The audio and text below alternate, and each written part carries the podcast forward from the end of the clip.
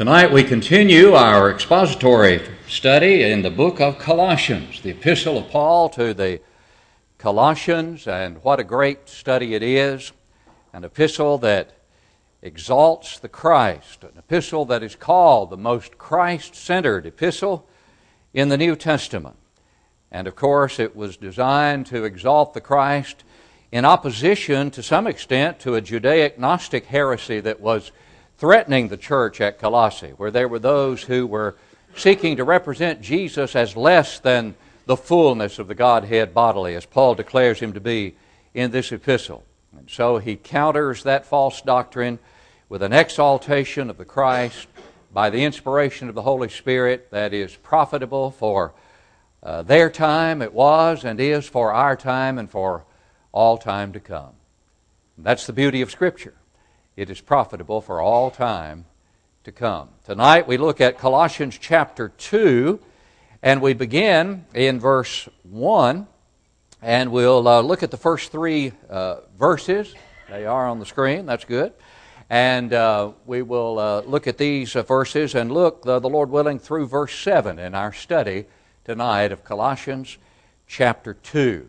As the New King James renders it, for I want you to know, he writes, what a great conflict I have for you and those in Laodicea, and for as many as have not seen my face in the flesh, that their hearts may be encouraged, and being knit together in love, and attaining to all riches of the full assurance of understanding to the knowledge of the mystery of God, both of the Father and of Christ, in whom are hidden all the treasures of wisdom and knowledge. All the treasures of wisdom and knowledge. Notice he says, I want you to know, for I want you to know, and it goes back to verse 29, tying into what he writes there, to this end, he's talking about in verse 28, his goal is to teach every man, to warn every man in all wisdom, verse 28 of chapter 1, remember?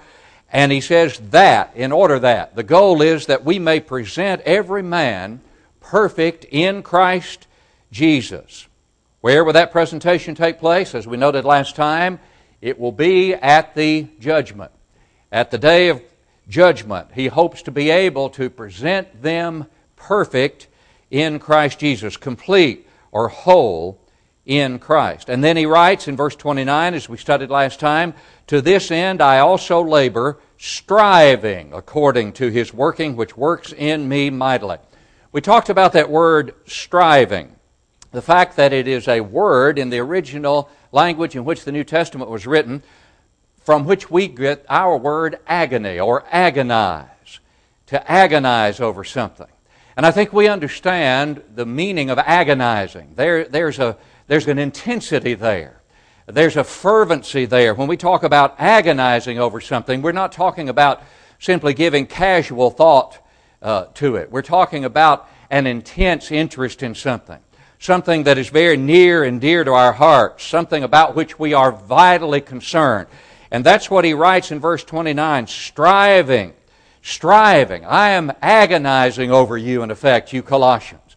That's how much love I have for you. That's how much concern I have for your faithfulness, for your steadfastness in the faith. And it's important for us to appreciate that because it is the same kind of agony, if you will, that we're to have for one another.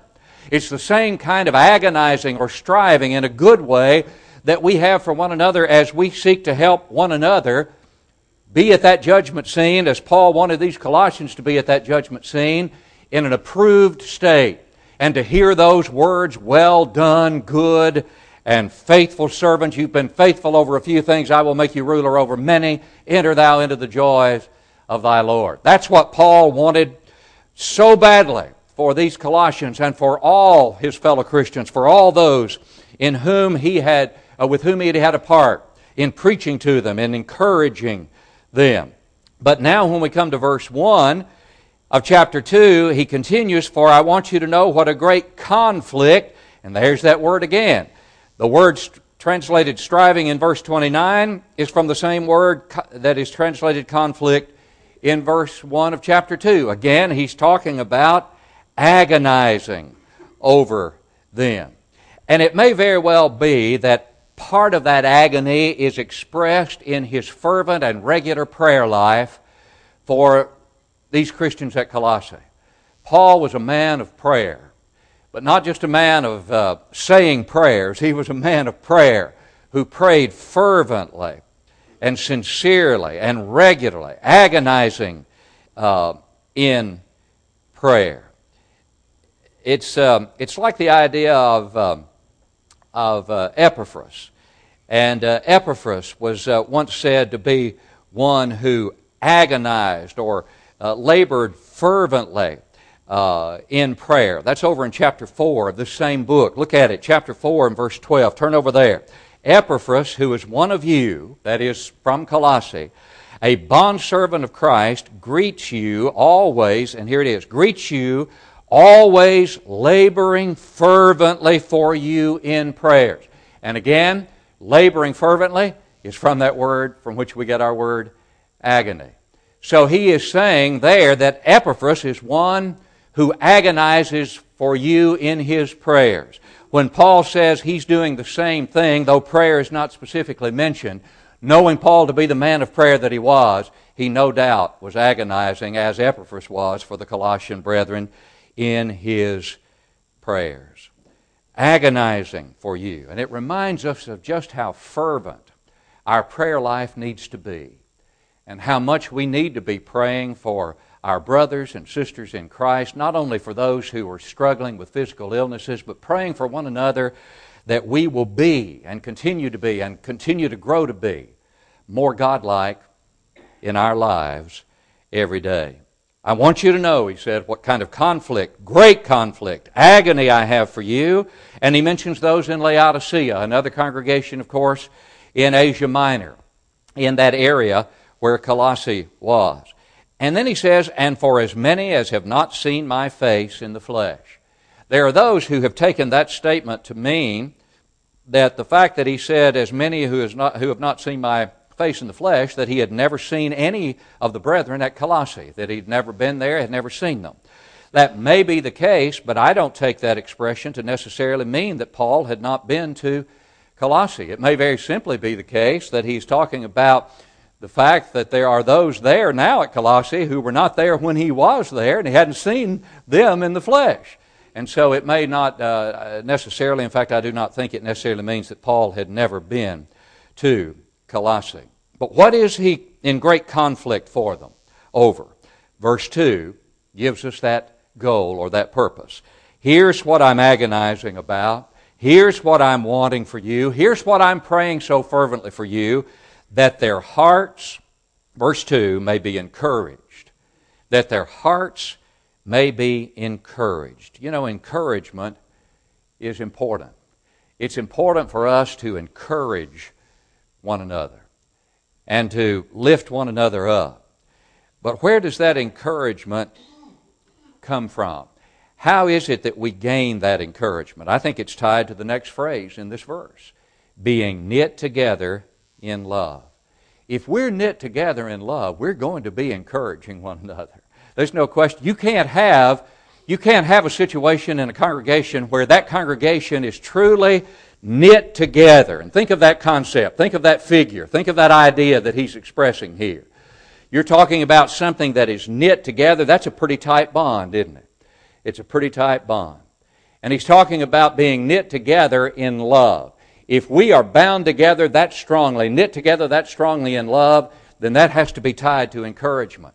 Because we are going to be encouraging one another if we have that kind of relationship and if we are knit together in love. But think about it as he goes further here.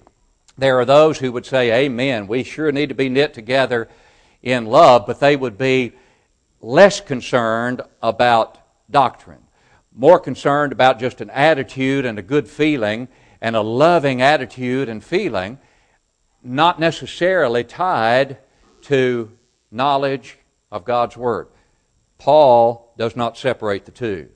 Being encouraged, may be encouraged, that's my goal, that your hearts may be encouraged, being knit together in love, and listen to it, and attaining to all riches of the full assurance of understanding to the knowledge of the mystery of God, both of the Father and of Christ. In other words, love is tied to doctrine. The full assurance, notice that. Notice the full assurance of understanding. Can we be fully assured of what we claim to believe? Can we know that we know? Or is our faith something that's speculative? Something that, as we mentioned before, is some sort of uh, leap in the dark. No, Paul talks here about full assurance of understanding. There are four passages in the New Testament where he mentions that. One of them, elsewhere other than this passage, is 1 Thessalonians 1 and verse 5. And there to the Thessalonians, he reminded them of something. He said, For our gospel did not come to you in word only, but also in power and in the Holy Spirit, and listen to it, and in much assurance, in much assurance. You can be assured, Paul writes, that the gospel is the gospel of Christ, that it is the Word of God, in much assurance, as he goes on in that passage to say, as you know what kind of men we were among you for your sake. And when he mentions mystery here, we've already talked about that. If you go back to chapter 1, where we uh, have studied in verses 26 and 27, notice those verses again. The mystery which has been hidden from ages, not something that cannot be known, remember, but something that was hidden that was unrevealed that has now been revealed. That's the meaning of mystery here. And he said there, remember, the mystery which has been hidden from ages and from generations, but now has been revealed to his saints. What is that mystery, Paul? Verse 27 of chapter 1 To them God willed to make known what are the riches of the glory of this mystery among the Gentiles. What is it? Which is Christ in you, the hope of glory. In other words, that the gospel was to be for all, for Jew and Gentile and the revealing of that mystery, not something that cannot be known, but that which had heretofore been unrevealed, but now it is made known. That's what he refers to here again in chapter 2 when he talks about the knowledge of the mystery of God. That's simply the gospel that has now been revealed, that it is for all mankind. The knowledge of the mystery of God, assurance of understanding, knowledge, knit together in love. You cannot separate love from knowledge and the understanding of God's will. How do we know about love? How do we know whom to love? Except through the Word of God. And when he says in verse 3 then, in whom, in whom are hidden all the treasures of wisdom and knowledge. Christ is the last one mentioned in verse 2, and so it may very well be that verse 3, when he says in whom, is a reference to Christ, but certainly it could include the Father and the Son here.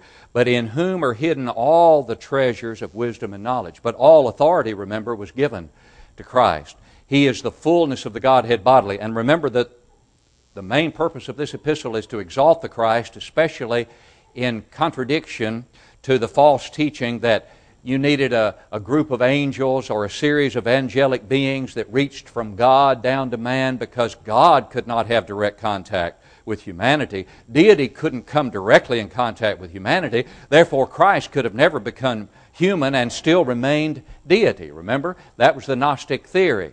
But Paul counters that.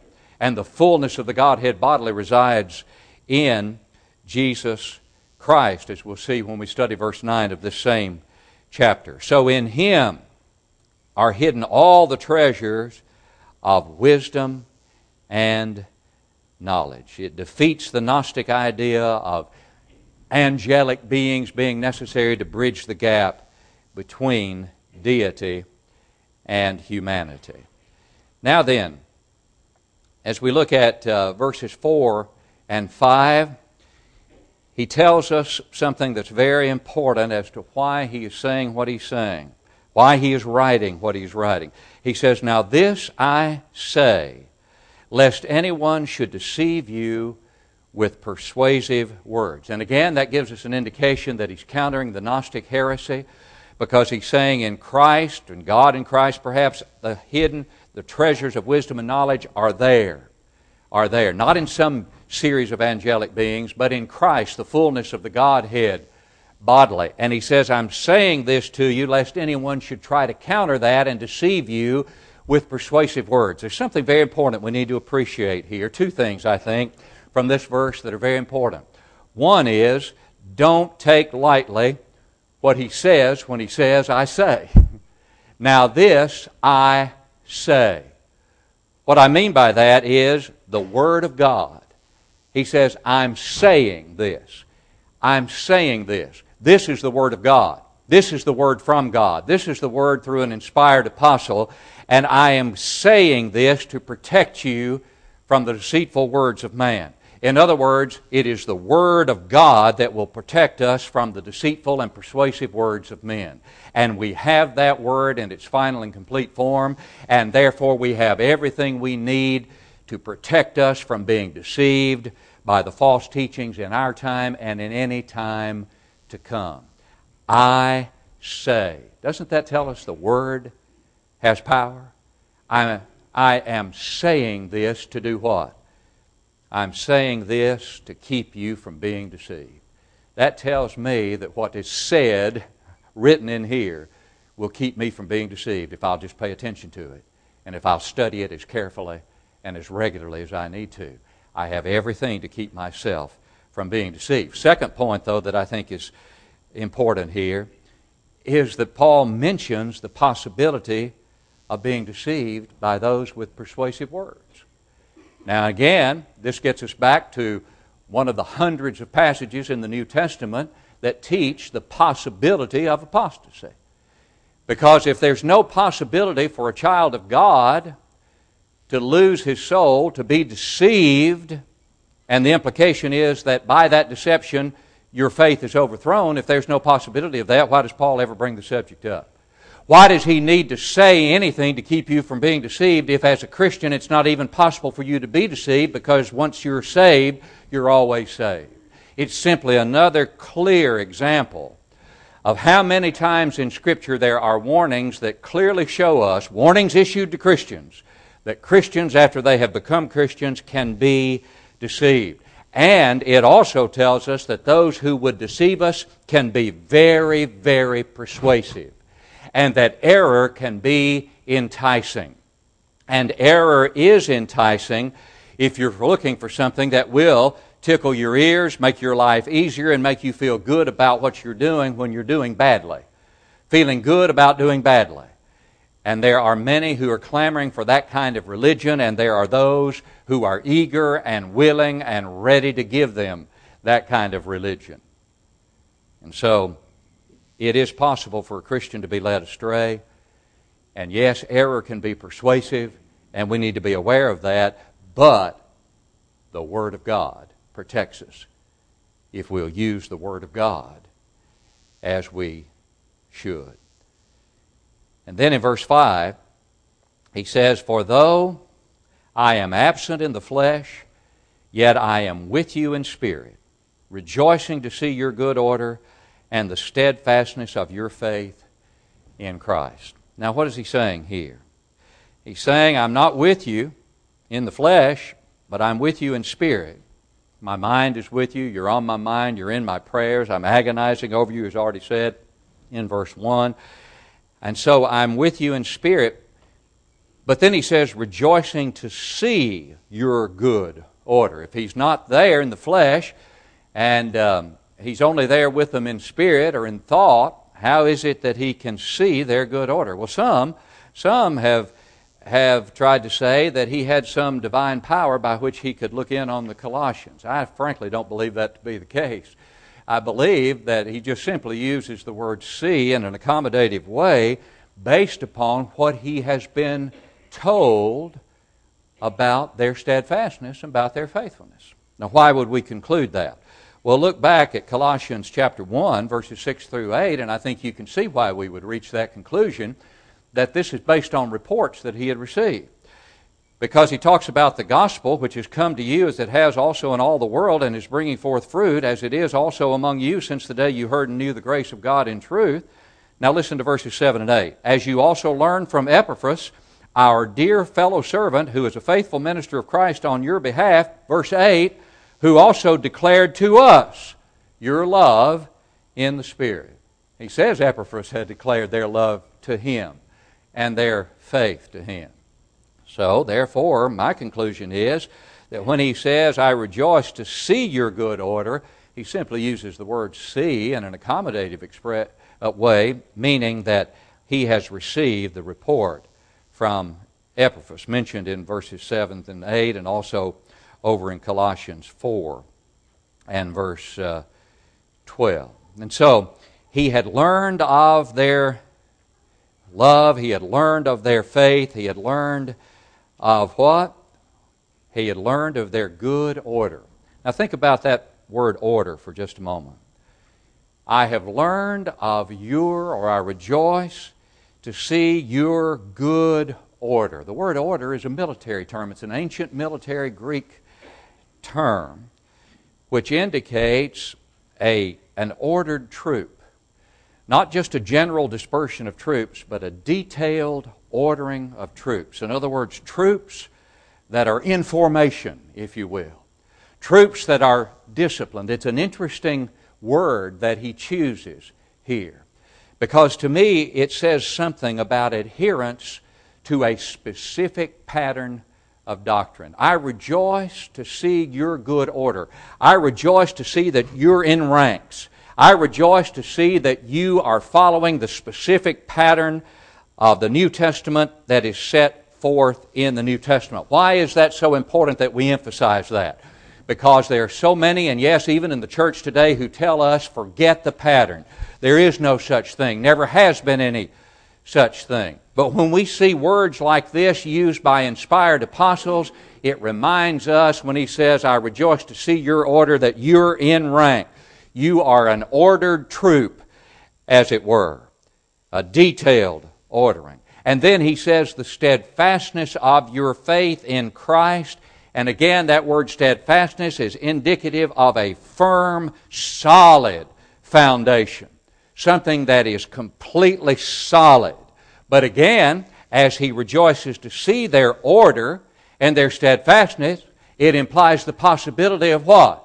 That they could be out of order. It implies the possibility they could be without steadfastness in the faith. In other words, again, if there were no possibility of them being out of order and he had no reason to rejoice over any following of a pattern and they were just free to do what they wanted to and it didn't matter what they did, why would he ever call attention to this? Why would he mention, I'm proud of, uh, so to speak, in the right sense, your steadfastness in the faith, if their steadfastness was already assured and there was no possibility of losing that steadfastness? So the very mention again shows the possibility of losing that steadfastness, of being disorderly rather than orderly. And then he says, but notice the steadfastness of your faith in Christ. Where must our faith be? Our faith must be in Christ. We must be in Christ. Now look at verses 6 and 7, the final two verses at which we'll look tonight. As you therefore have received Christ Jesus the Lord, so walk in him, rooted and built up in him, and established in the faith as you have been taught, abounding in it with thanksgiving. Now, these are important verses, and we'll tie in some verses down at verses 11 through 13. Briefly, we'll come to those verses and spend more time with them when we come to that, that section shortly, the Lord willing. But I want you to think with me about this statement as you therefore have received Christ Jesus. Do you ever hear people in the denominational world talk about the importance of receiving Christ? You hear that term a lot. You just need to receive Jesus into your heart. You need to receive Christ. You need to receive the Lord. Well, he uses the term received here. Nothing wrong with that, that term as long as we understand uh, what we mean by it, and as long as what we mean by it is in complete harmony with what the New Testament teaches. So, what does it mean to receive Christ Jesus? Well, we can know what it means to receive Christ Jesus because here Paul says, As you have received him, so walk in him. Well, how had they received him? You go down to verses 11 through 13, and you see exactly how they received Christ Jesus. When I know how it is the Colossians received Christ Jesus, I'll know how it is that I must receive Christ Jesus or that anyone must receive Christ Jesus. what does he write in verse 11 beginning? In him you were also circumcised with a circumcision made without hands by putting off the body of the sins of the flesh by the circumcision of Christ. Not a literal physical circumcision, but he's talking about a spiritual application of it. What is it? Here it is, verse 12. Buried with him in baptism, in which you also were raised with him through faith in the working of God who raised him from the dead, and you being dead in your trespasses and the uncircumcision of your flesh, he has made alive together with him, having forgiven you all trespasses. Now, we'll talk in more detail about those verses when we come to them. But we allude to them now to simply tie them back to verse 6 because in verse 6 he says, Since you've received Christ Jesus the Lord, or as you have received Christ Jesus the Lord, then keep walking in Him. Well, how did they receive Him?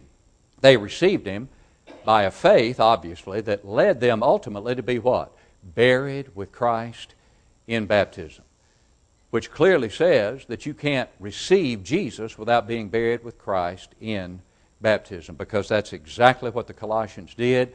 And in this same chapter, which I have at times entitled The Process of Purification, because that's what it primarily deals with the process by which the Colossians were purified, the process by which they received Jesus. And it involved nothing closely akin in any way, shape, form, or fashion to a sinner's prayer they received Jesus by being buried with him in baptism, obviously preceded by a faith that led them to repent of their sins and to confess Jesus to be the Christ, the Son of the living God. And so, if we're going to receive Christ Jesus, it's going to be by obeying the gospel, not by praying a prayer.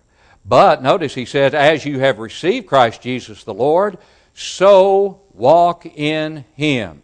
What does that mean? Keep on obeying the gospel not the first principles of the gospel, not the terms of admission into Christ and into the church to which He adds you upon your obedience to the gospel, but keep on obeying the gospel, keep on obeying the teaching of the gospel, keep on obeying the New Testament. Walk in Him. And we've talked about many times how many times in Scripture, from Old Testament to New, Noah walked with God. Before him, Enoch walked with God. The Ephesian letter is filled with admonitions from this same writer, the Apostle Paul, about walking in love, walking in various aspects of, of Christianity. Walking, it's activity, it's forward moving. That's what we are to do. Keep on obeying the gospel. Now look at verse 7. Rooted. Part of that walk involves what? Being rooted. What does it mean to be rooted? To be rooted means to be what? grounded, to have a good set of roots, roots that go deep, roots that will endure the, uh, the persecutions, roots that will endure the temptations, roots that are not shallow uh, roots, as described in a part of the parable of the sower, where there was no root, and, and uh, when the, the sun scorched, then uh, they fell away. No, we want to be rooted, and the only way we can is through application of the teaching of the gospel. Along these lines, if you look at Ephesians 3:17, remember there Paul wrote that Christ may dwell in your hearts through faith. Christ may dwell in your hearts. How? Through faith. Faith comes by what? Hearing, and hearing by the Word of God. That Christ may dwell in your hearts through faith, that you, being rooted and grounded in love. Rooted and grounded. In this case, verse 7, he adds to rooted built up. Rooted and built up. And again, we go back to the Ephesian letter, a very similar statement there in chapter 2 and verse 21 of Ephesians. There, Paul wrote, In whom Christ, the whole building, being fitted together, grows into a holy temple in the Lord.